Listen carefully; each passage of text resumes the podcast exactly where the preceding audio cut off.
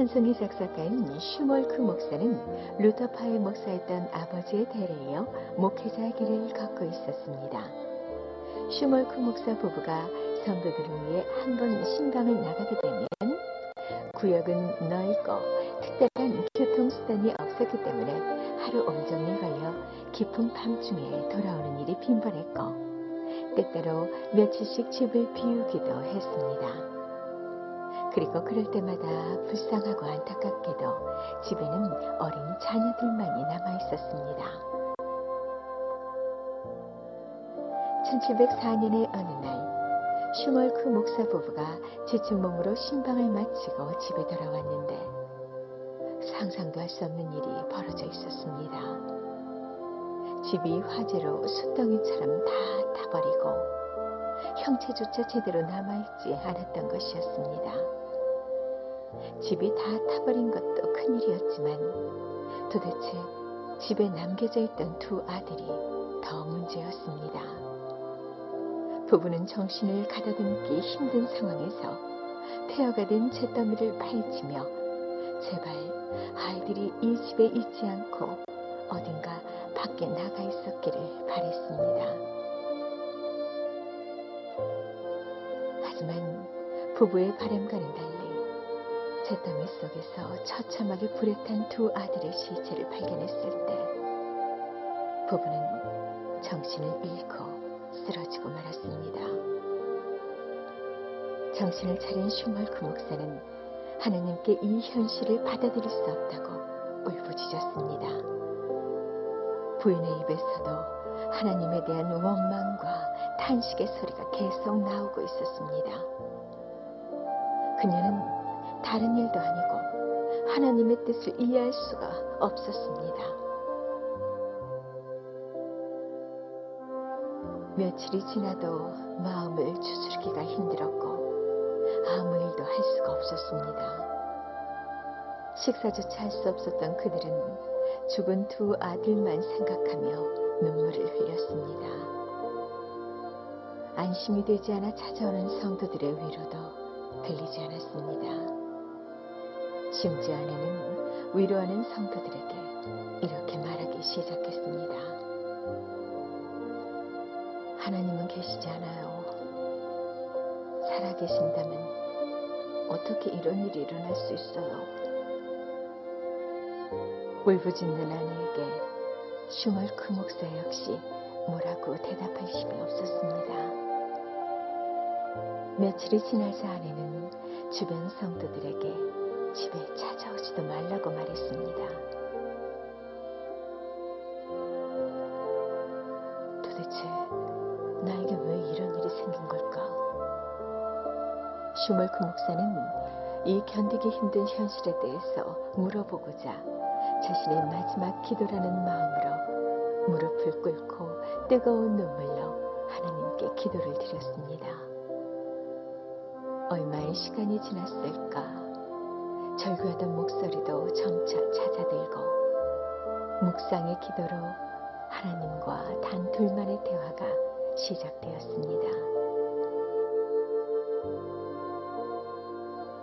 이때 하나님이 주신 어떤 장면 하나가 그의 눈앞에 펼쳐졌습니다. 갈보리 십자가에 달리신 예수님의 모습. 마가복음 14장 36절에 나오는 그 장면. 십자가에서 피를 흘리고 계신 예수님이 나의 원대로 마옵시고 아버지의 원대로 하옵소서 라고 말씀하시는 그 음성이 슈멀크 목사의 귀에 생생하게 들려왔습니다. 그는 오열을 하면서 하나님께 매달렸습니다. 예수님께서 흘리시던 눈물이 피가 되는 기도와 같이 자기 자신도 같은 기도를 쏟아낼 수밖에 없었던 것입니다. 긴 기도 끝에 하나님은 슈몰크 목사에게 새 마음을 주셨고 그도 하나님의 따뜻한 손길을 확실히 느낄 수 있었습니다. 기도를 마친 슈멀크 목사는 불쌍하게 집을 지키던 착한 아이들을 하나님이 다시 주의 나라로 친히 데려가셔서 잘 돌봐주고 계신다는 생각이 들었습니다. 그는 새 마음으로 다시 하나님의 사명을 이전보다 더 뜨거운 열정으로 감당하기 시작했습니다.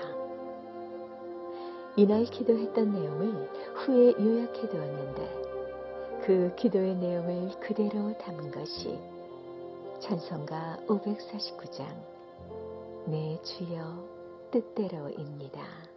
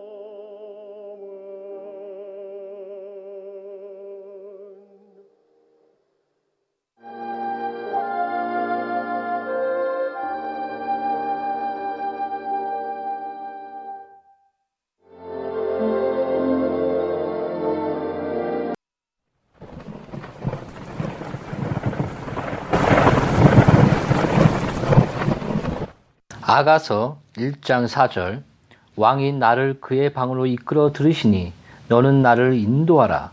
우리가 너를 따라 달려가리라.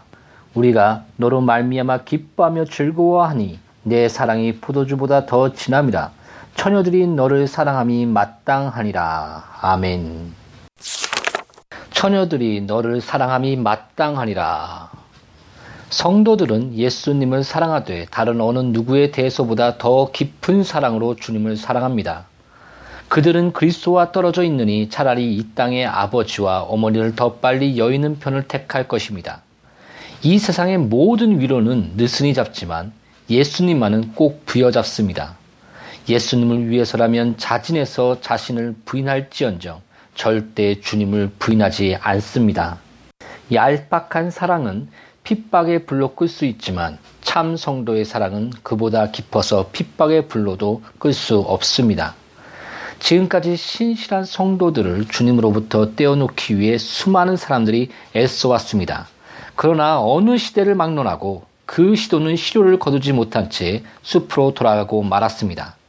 지금은 하나님의 진노의 대상들이 되었지만 당시에는 영의 영광을 쓰고 있던 권세자들도 이 사랑의 끈을 풀지 못했습니다. 이것은 이 세상 권력이 얼마든지 없앨 수 있는 그런 애정, 오늘 불, 불 붙었다 내일 떨어지는 그런 애정이 아닙니다. 지금까지 사람이든 마귀든 어느 누구도 이 자물쇠를 열 수 있는 열쇠를 발견하지 못했습니다. 사단은 갖가지 책량을 다 동원하여 하나님의 은혜로 용접한 이 두 마음의 연합을 갈라놓으려고 무진 애를 썼는데 지금까지 사단이 사용한 책략 중 이보다 더 잘못된 책략도 없습니다.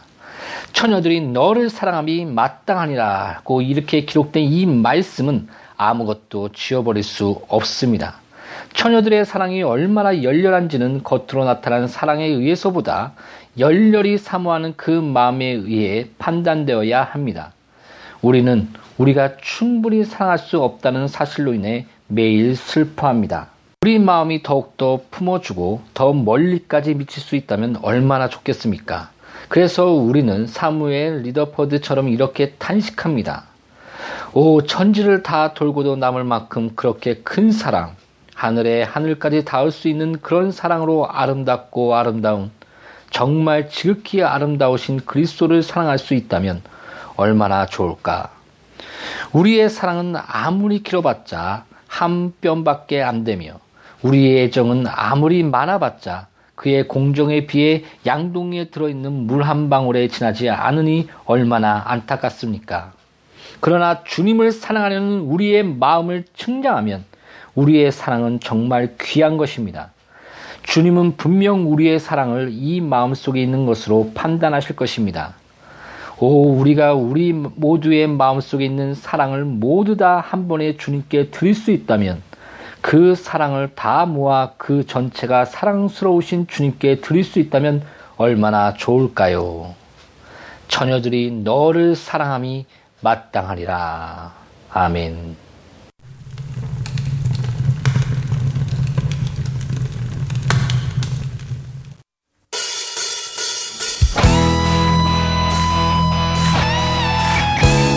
여호와를 기뻐하는 것이 우리의 일입